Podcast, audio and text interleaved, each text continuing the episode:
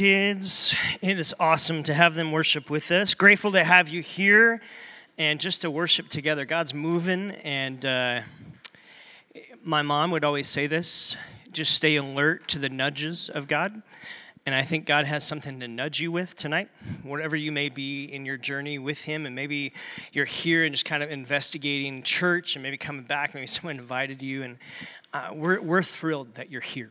I know it takes guts coming to a new place and to just investigate, to be on a, a spiritual journey. And we're so proud of you for being on that. We, we pray that this would be a place where you can investigate who Jesus is and kind of journey with him for yourself and maybe become part of, uh, part of the crew here that has been convinced about who he is and how he changes all things in life. And so, uh, if that's you, just I'm thrilled that you're here. And uh, if that's not you, I'm still thrilled that you're here. So, um, I don't know if you have ever had a moment in life where you found money. I remember as a kid walking into a 7 Eleven that we used to visit. Uh, it's the same 7 Eleven where my dad would get those brain freezes. You remember? Your, your people, okay. So, and he would be driving home like, ah, like that. We were like, don't drink so much. Anyway, so like, I remember walking in and there was like a $20 bill sticking out from like underneath the rug. And being young, I was like, no one else is seeing this, right? I'm lower to the ground. I have the advantage, still do. Thank you very much. Okay, so um, grab the 20, look at my dad, and say, like, is this like finders, keepers, losers, weepers? And then my dad in wisdom said, no. I'm oh. And he's like, let's just leave a note that we found money. If someone comes back, then and I said, well, can I can we keep the money at least? Like, yes, they'll leave our number, and no one ever called. Finders, keepers, losers, weepers. Okay, so that I was also at a place uh, one time at the Toros back when the Toros were here. Anyone remember that? Uh, we used to have AAA baseball here, and they had these things called payphones. So, like, if you're like if you're over 30, you might remember that. If you're under 30, then like Google it because uh, you'll see it's like these phones that were like stable and you, you could like put a quarter in it to call someone and it, it still had this attachment. Like you couldn't walk away.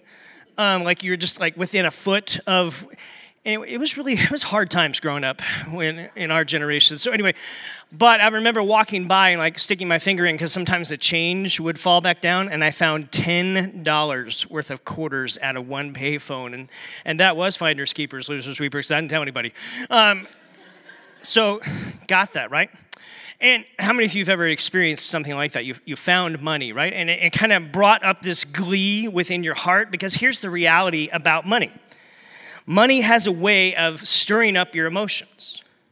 Sometimes it's really good, and it's fun, and it's enjoyable. And sometimes money has a way of stirring up different emotions too, huh?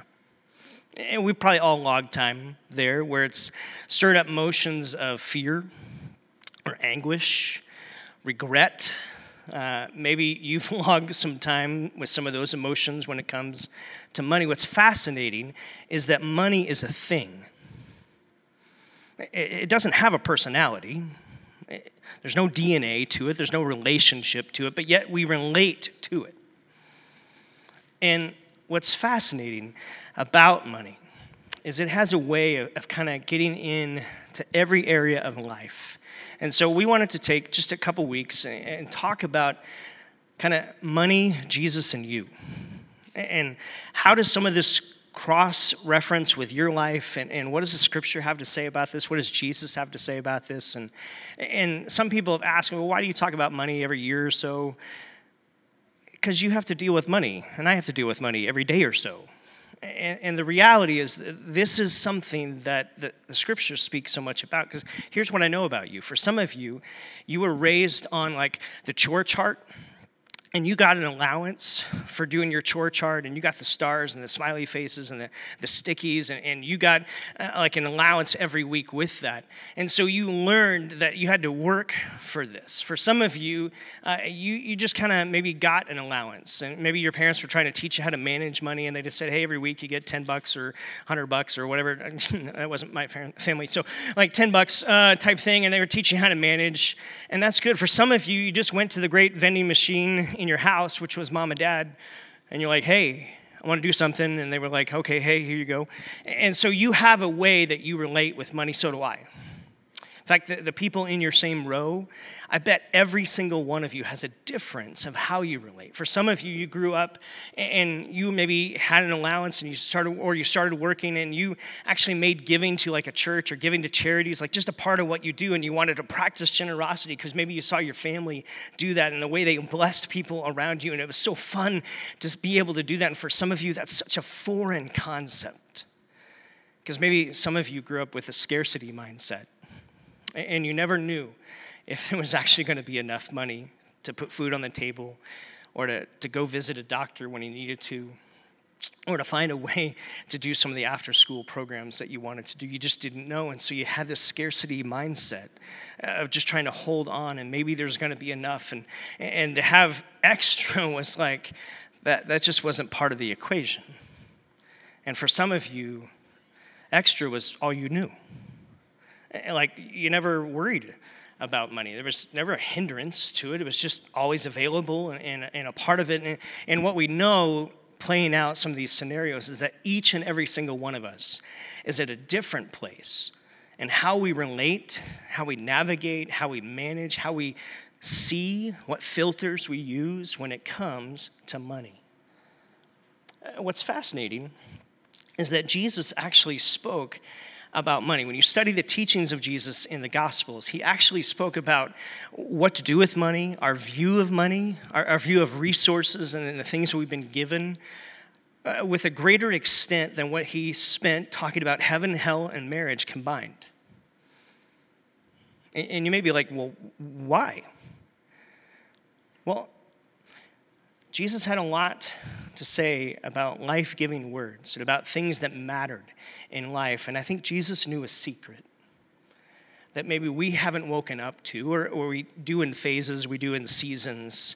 And the reality is that there will continually be this tension that must be managed around money and God. Uh, that there's this link and Jesus talks about it in a way of saying, look, you, cannot serve both God and money. It's like this eternal kind of tug of war, if you will. That there will be this tug of war that you and I cannot escape from. You can't uh, like live to a certain season, then you never have to wrestle with it again. It will continually be this internal tug of war as we try to figure out this relationship that we have with money and relationship with God. And, you know, we understand Jesus speaks a lot about it. Well, it wasn't because he was preoccupied about it, he was a homeless traveling rabbi. I mean, it's not like he was living in a palace and, and, and all these things, but he knew the human heart will wrestle with this and will actually determine the direction it begins to go. And if you want to be my disciple, you will have to kind of wrestle with this tension all of your life. If you want to be a follower of me, then this tension will not go away. And I'm going to continually call you to something great. In fact, he says this in the Sermon on the Mount, one of the most famous sermons Jesus gives. He says, No one can serve two masters. Either you'll hate the one, love the other, or you'll be devoted to the one and despise the other. You cannot serve both God and money. This is the tug of war he's talking about. He's speaking about a reality that no matter your status, your gender, your race, there will be a competition for your allegiance, your attention, and your affection. God loves you, friends. He is all in for you. And he desires for you to be all in for him. But money will continually whisper to you Seek me more. Seek me more. And God is saying, No, no, no. I'm all in for you. I want you to seek me. Seek me first. And yet, money has this way of whispering, and it has this way of calling for your attention. And so the questions become who will you choose, God or money? Jesus is making it pretty clear you cannot have both. And that doesn't mean you can't have money, but you cannot have this love for it. And you cannot allow your allegiance, your attention, your affections to be in one way and not the other. You cannot serve both is what Jesus is saying. So the questions remain Who will I give my heart to most? Who will I allow to have the authoritative voice and pull in my own heart? Who will I give my ultimate focus and attention to? And Jesus is continually saying, Who's it going to be? You can't have both. And so you have to choose. And as a follower, as a disciple of me, part of growing as a disciple means we have to wrestle with attention and we have to more often than not begin to shift our mindset. And so that's what I want to look at today. Is kind of some mental biblical mindset shifts that we have to make when it comes to money, resources, uh, our things, our possessions that the scriptures speak to. Next week, we're going to look at this idea of how do you make a plan? How do you live with wisdom in this? And then last, uh, the last week, we're going to look at this. How do you continually foster and grow this heart of generosity? Because that's what Jesus longs for. And here he says you cannot serve both. So, in the simplest way and maybe the most unmistakable way, Jesus is declaring you must choose. And you must, I must continually choose. Who's it going to be? You can only have one master. So, some mental, uh, biblical money shifts that I want to look at. If you have your Bible, you have the app, you can open up, go to sermon notes, follow along. Uh, we're going to be in Matthew chapter 25 to kind of get at one of these first original ones, and we'll look at two or three others as we wrap up for tonight. Just some things to kind of put our arms around. In this is the parable of the talents. And Jesus is telling this parable where he's uh, explaining some talents. Talent was a, a group of, or a, a kind of a sum of money that was given out in this parable, what you begin to see. And the owner gives this to three different servants. The owner gives out different amounts, which at first, when you read it, you may go, well, that's unfair. Uh, it should be equal. Everything should be equal. Well, not necessarily. And so here's how it starts Matthew chapter 25, verse 14. For it is just like a man who was going on a journey. He called his servants together and entrusted them possessions to them. To one he gave five talents, and to another two talents, and to another one talent, depending on each one's ability. And then he went on a journey. Immediately, the man who had received the five talents went and put them to work, earned five more. In the same way, the person who had received two went and earned two more. But the man who had received one talent went off, dug a hole in the ground, and buried his master's money. So we see that the outset of this parable, Jesus is setting something up, and the premise of what he's getting to is the master has entrusted his resources to his servants. To be entrusted with something means that someone trusted you with something. Here's the point. In our case, God has entrusted you with your skills, your talents, your resources, your possessions here on earth, to leverage them and to use them and to invest them. They may not be equal amounts, but we all have been equally entrusted.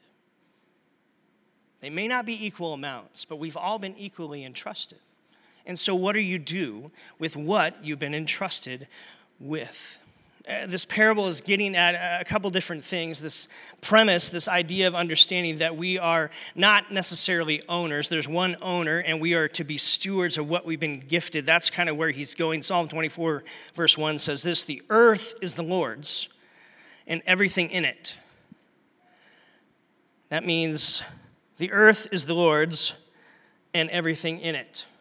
Where's Jack's house? Where's Jack's, you know, portfolio and all that stuff?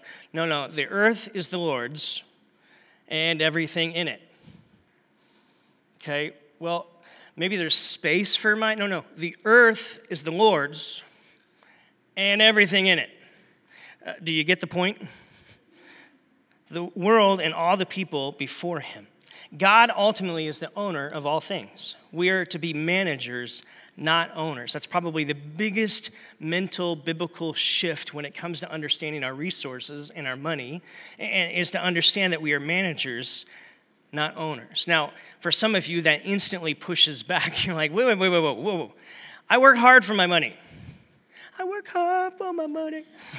uh, you're singing that in your mind. I don't see God showing up at the HR department, clocking in. Okay? Who gave you the ability? To do what you do? Uh, who, who allowed you to have the resources that you had, to have the experiences that you have, to get you to the place that you're at now, to put people around you, to equip you to be the person that you're at and doing the very thing that you're doing? Could that be taken away? Yeah. So, God is the owner, you're the manager. I'm the steward. I'm, I'm, the manager. I'm meant to steward the things that He's entrusted to me. Why? Because He's the one that gifted it. And He's the one that's entrusted. I've been entrusted with something from Him, on loan from Him. My skills, my talents, and my ability, my resources, they're not mine, mine, mine, mine, mine, mine, mine. We're not the birds from Nemo. God has entrusted those to you. And so manage them well. God has been your silent partner, your key investor all your life, whether you knew it or not. He's been active with you. Sometimes we can feel like, well, God didn't give me enough talents. Like, I'm that one talent dude. Like, I, I wish I wanted, I want the five. Like, who would want the five? And, and sometimes we can feel this loss or so. Jesus speaks to this a few verses later when he says, Look, don't worry about these things saying, What will we eat? What will we drink? What will we wear? These things dominate the minds of unbelievers. But your heavenly Father, listen to this, already knows what you need. Think about that. The creator of the heavens and the earth already knows. Have you ever found yourself having a conversation with God? God, I don't know if you know but like I've got these bills that we got to pay. I, have got these resources I got to manage. I don't know if you know. Am I the only one that's had this conversation in my head, maybe even out loud? God already knows. I appreciate that. he already knows. These things dominate the minds of those who aren't seeking God first. But God already knows. Seek the kingdom of God above all else, live righteously, and He will give you everything you need. Now, He may not give you everything you want, neither did your parents. And you may have complained, but I bet if you're older, you can look back in hindsight and go, man, I'm glad they didn't give me everything. I wanted. That the things I needed were important. It's humbling and empowering to acknowledge that we are not the owners of our stuff, our possessions, our talents, our gifts, our abilities. We're meant to be stewards, to be managers of them, and that will never cease. We will continually have to wrestle with this. The very next verse after a long time, their master returned from his trip and called them to give an account for how they used his money. There is a reality for accounting for what we've been entrusted with. There's a reality that there's an accounting for what you've been entrusted with. Because as the owner who has entrusted something to someone and wants them to be a good manager, of course they would check up on that. Uh, of course, they would come and see how did you leverage that for your good, your needs, for the good of others. You're to be good stewards to manage this. We continually manage. We never stop managing. You never get to a place where you just kind of, well, okay, I don't have to do that anymore. No, because there will continually always be this tug of war that's going on. And who will you choose? You cannot serve both. And so, as a manager of God's stuff, I'm called to steward it, to use it what's been entrusted to me for my good and for the good and the blessing of myself and others in that. Uh, maybe another mental shift that we are to make is we must use money, not let it use us. We must use money, but not let it end up using us. Paul writes about this, 1 Timothy chapter 6, he says, For the love of money is the root of all kinds of evil. Some people, craving money, have wandered off from the true faith and pierced themselves with many sorrows. See, money itself is not the problem. God is not anti money.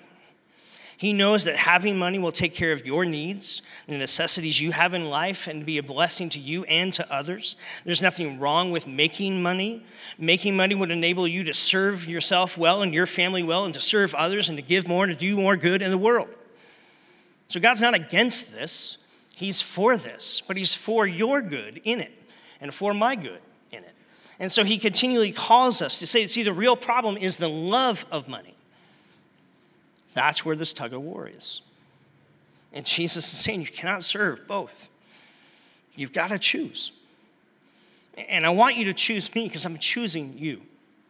And I want you to choose me. The real problem is when it comes to our finances, the Bible is less concerned about how much money we possess and more concerned about how much what we have possesses us. And so the scriptures and, and Paul are writing and saying, look, don't let stuff use you. Don't let your stuff that you acquire and accumulate and your money and the things that you get, just don't let it end up using you because it'll actually take you on this rabbit trail where you begin seeking other things versus God.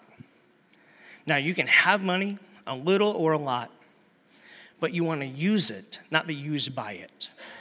And so there's this continual tension we have to wrestle with. Have you ever known someone who did something really, really stupid because they were pursuing money? Anyone know anybody? Yeah. Eh, maybe you're that person. I've logged time there. Or you've done something really dumb, short sighted, because you were just craving more. See, money whispers a lot of promises. It promises us that uh, we will have peace and that we'll feel secure and that we won't have any more problems. And we actually start to begin to buy into this. We think when I get that raise, I can finally relax. When I get a little more money in the bank, then it'll be smooth sailing. Or if I can just get over this hump, then all will be good again. But money whispers a lot, promises a lot, but it cannot guarantee anything. It says it does, our culture says it does, and it will whisper really loud to you whisper really loud to me, but see, money cannot ultimately deliver on what it promises. It cannot guarantee happiness. I know a lot of people who have a lot of money who are miserable. So it doesn't guarantee happiness. I know some of you are like, I'd like to try. Would you? In, in theory, we would. But I know a lot of people who have a lot of money who are pierced with a lot of different struggles than I have. And we've seen people go sideways. It cannot guarantee happiness. Money won't deliver everlasting peace or eternal security. It doesn't.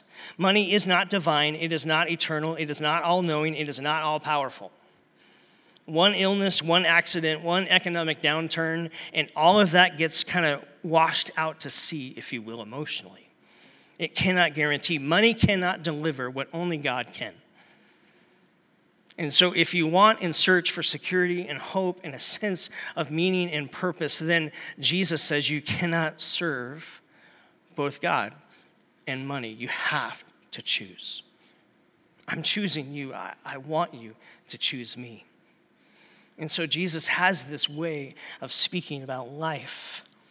God doesn't want us to put more faith into money than we do into Him.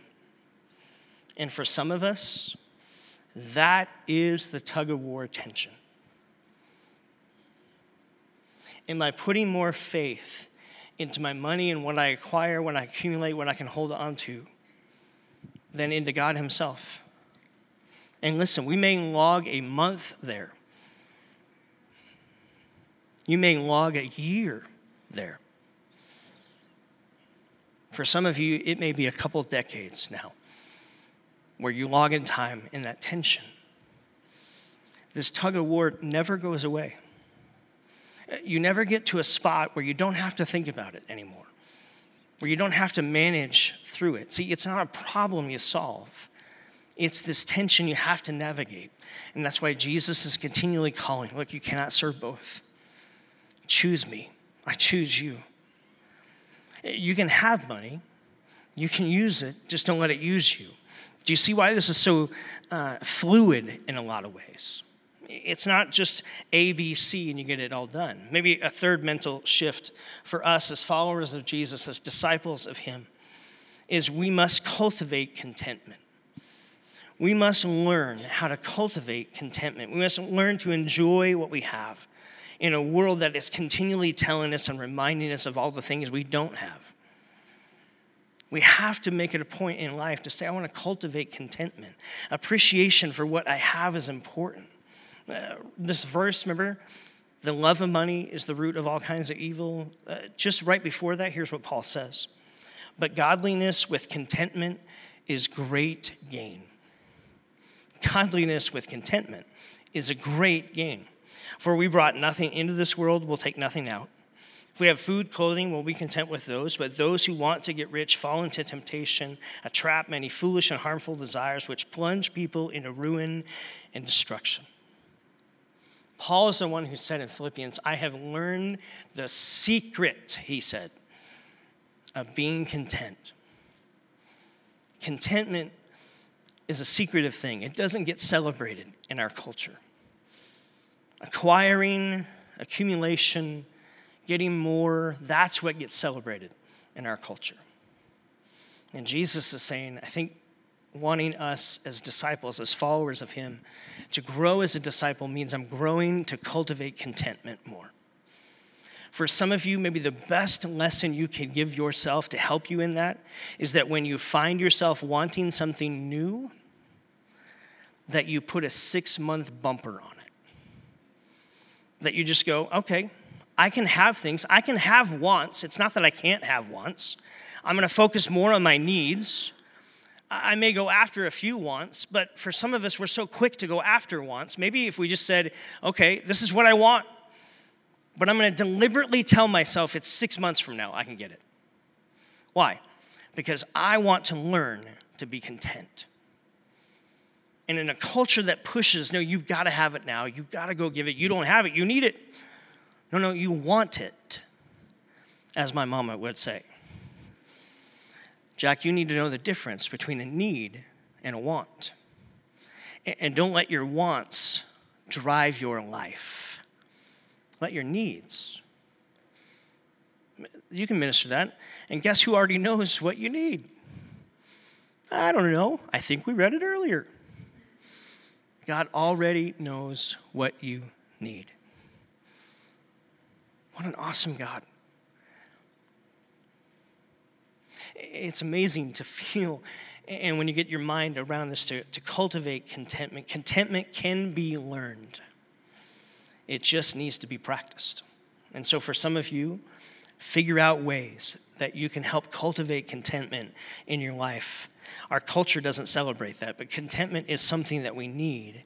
You may not be born with it, but you can learn, and that's good news for all of us. Don't trade yourself for stuff. Jesus said, What would it benefit you if you gain the whole world and yet lose your soul? Don't trade yourself for stuff and the accumulation, the acquirement that, listen, you can have things. God's not against that. You can have money, you can use it, just don't get used by it.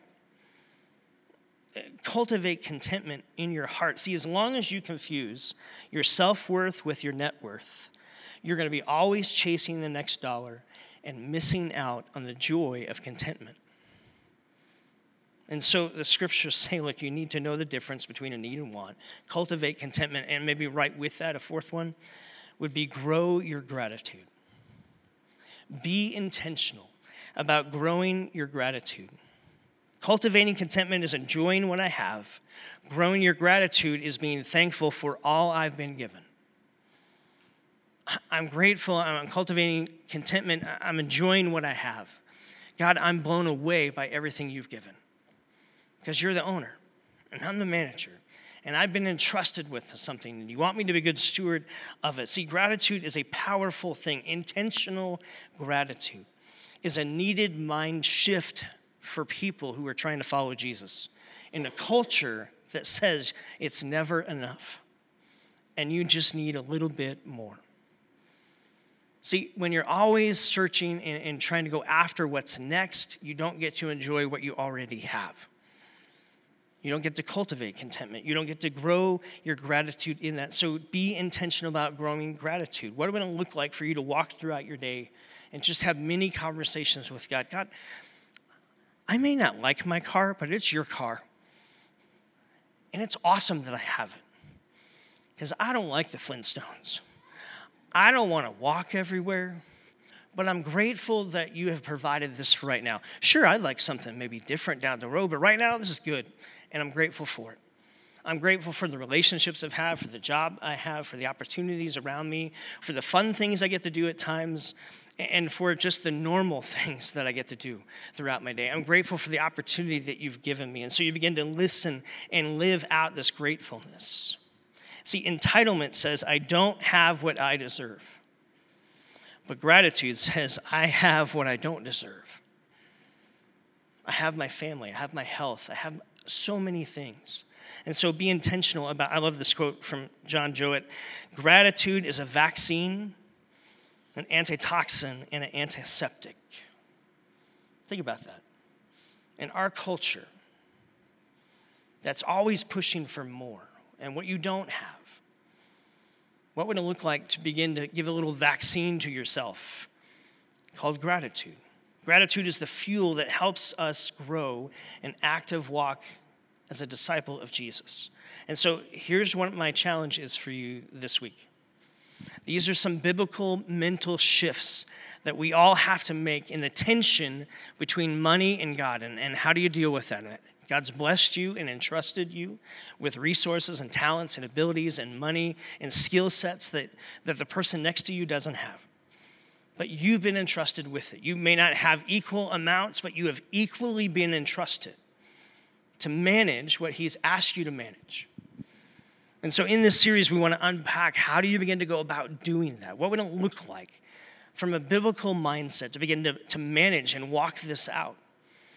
To grow your gratitude, here's the, the 10 minute challenge I have for you this week is to get out a thank you card and sit just you and God for 10 minutes and just write a note. Maybe it's bullet points if you're an engineer because you don't want to write all the fluffy sentences. What are you grateful for? What are you grateful for that God's given you, that He's blessed, that He's entrusted into you? And there is accounting going on to what He's entrusted to you. What are you grateful for? How can you grow your gratitude? Take 10 minutes and do that. With a thank you card, if you want to write, if you're digital, then get out a, a note on your phone and just start typing and start going. Take 10 minutes this week and intentionally grow your gratitude. So, as we move to communion, we lean in with grateful hearts. That's what gratitude is, just being grateful. And so, would you pray with me as we do that? As maybe there's a moment here for God to do some wrestling in your own heart. Remember, I told you at the beginning, this is where there's a nudge. Maybe there's a nudge going on in your heart, in your spirit right now, where God's saying, See, hey, you need to work on some cultivating contentment. Or this whole tug of war has been going on a long time, and you've been winning, but by winning, you're actually losing.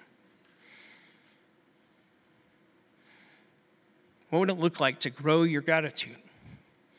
What would it look like to, to use money and not be used so much by it? And so, Father, we know that you've entrusted us. sometimes we don't have that mindset, or just in this tug of war, we lose that mindset. We go back to feeling like the owner of everything when in reality, I'm just called to be a manager. You want me to be a good steward of it. You want us to be good stewards of it. To not only bless us and meet the needs that we have, but to be a blessing to the world around us. To maximize the impact, uh, the impact of good that it can have. And so, as we kind of ponder communion again tonight, remembering the life and the death and the resurrection of Jesus, we're grateful once again that He is our Savior that speaks words into our life that are countercultural, that are sometimes hard to swallow, sometimes hard to get our mind around because they're so counter to the culture that swirls around us, that says, get more, keep more, keep it for yourself. And yet that traps so many people. And we feel it. And the freedom that money whispers it never delivers on its promise. But Jesus, you do. And you did. And you continue to. As you went to the cross to benefit us because you loved us. You're all in for us. And you desire for us to be all in back to you. And we must choose.